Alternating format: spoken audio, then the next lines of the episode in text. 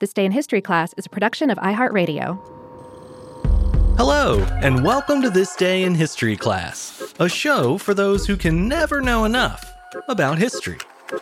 I'm Gabe Lussier, and in this episode, we're talking about Stopping by Woods on a Snowy Evening, a long-standing gateway poem for students of literature in the United States and beyond.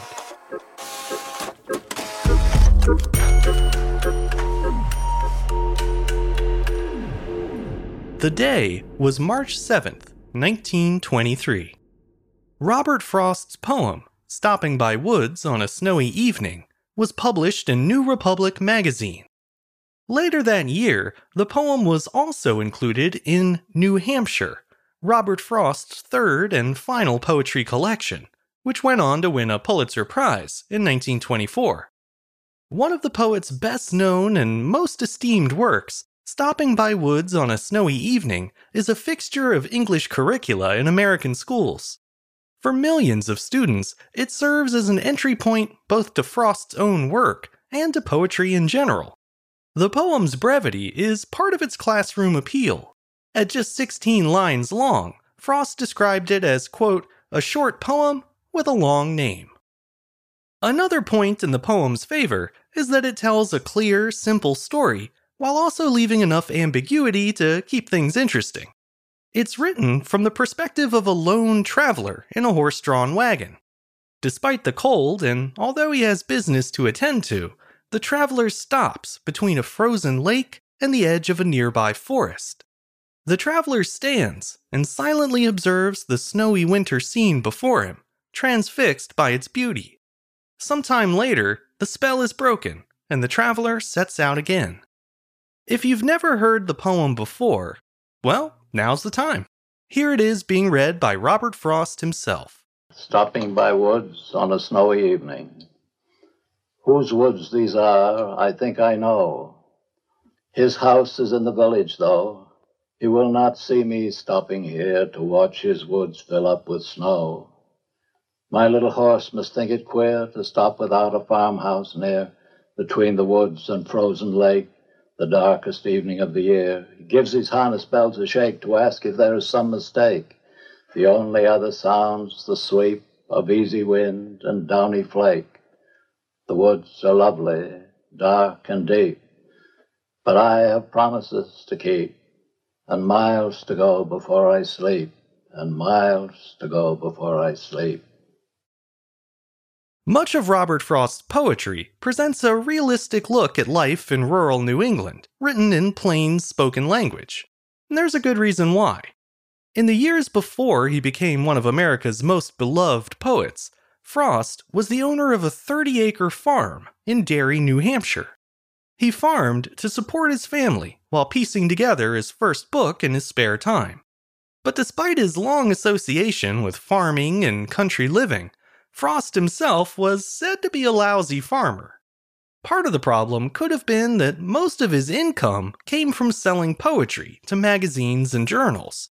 Writing left him with less time for farming, and since the writing is what brought in the money, he probably didn't feel the need to be as strict and attentive to his farm as his full-time farming neighbors. That said, Frost, his wife Eleanor, and their four children really could have used the extra income that a healthy, functioning farm would have provided. They struggled to run the farm for nearly two decades, from the late eighteen nineties to nineteen twelve, but it never became profitable. Frost grew more and more depressed as his family sank deeper into poverty, and it's believed that one particularly low point later inspired him to write Stopping by Woods on a Snowy Evening. As the story goes, Frost had gone to his local market one winter solstice to sell the meager harvest of his farm. He had hoped to earn enough to see his family through the winter and to buy Christmas presents for his children. However, at the end of the day, his profits were nowhere near enough. On the ride home, he was so distraught that he stopped on the side of the road and began to cry. Those kinds of personal details aren't included in the final poem, and by leaving them out, it becomes much more open to interpretation. Still, many readers and scholars have suggested that the speaker of the poem is the author himself. Some have even interpreted the poem as a reflection of Frost's melancholy mental state. In that view, the woods beckon with the promise of rest, not just from a long day or a tiring journey, but from life itself. The sleep mentioned in the fourth stanza being a metaphor for death. There is evidence in the poem to support that darker interpretation. The speaker seems to feel out of step with the world at large. They're self-conscious of how strange it would look if someone saw them lingering on a cold, dark night for no apparent reason. They even project that insecurity onto their horse, imagining that the animal thinks they must have stopped by mistake. The themes of exhaustion, paranoia, isolation, and obligation are all present in the poem, but so are the ideas of tranquility, optimism, and determination. The conventions and expectations of society weigh heavily on the traveler, but the mystery and beauty of the natural world have a revitalizing effect on them. In this moment of stillness, the speaker remembers his commitments, the promises he's made, the reason that he's out riding alone on a dark, snowy evening in the first place. Whatever sleep is in the poem, whether it waits at the end of a fulfilled day or a fulfilled lifetime, the traveler chooses to forego it for the time being and to press on instead.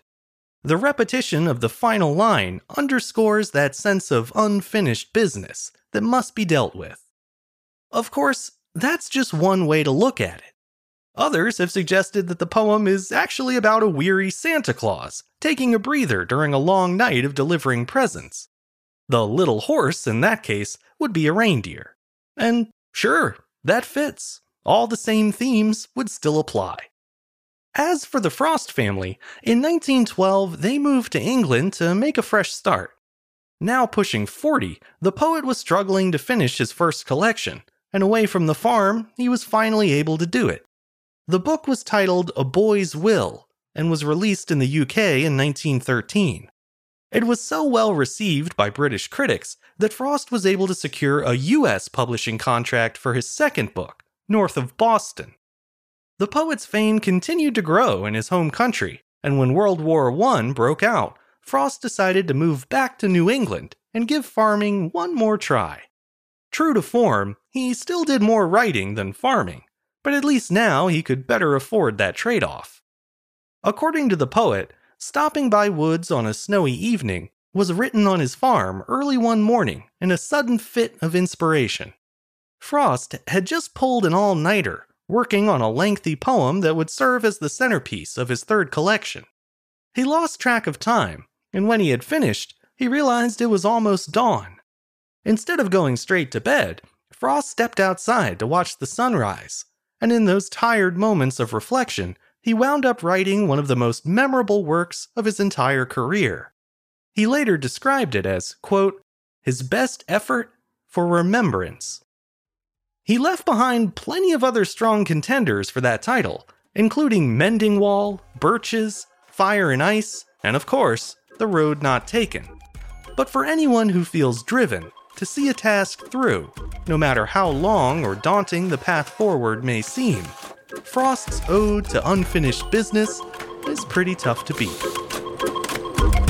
I'm Gabe Lussier, and hopefully you now know a little more about history today than you did yesterday. If you enjoyed today's show, consider following us on Twitter, Facebook, and Instagram at T D I H C Show. You can also rate and review the show on Apple Podcasts, or you can write to us directly at this day at i heart media dot com. Thanks to Chandler Mays for producing the show, and thanks to you for listening. I'll see you back here again tomorrow for another day in history class.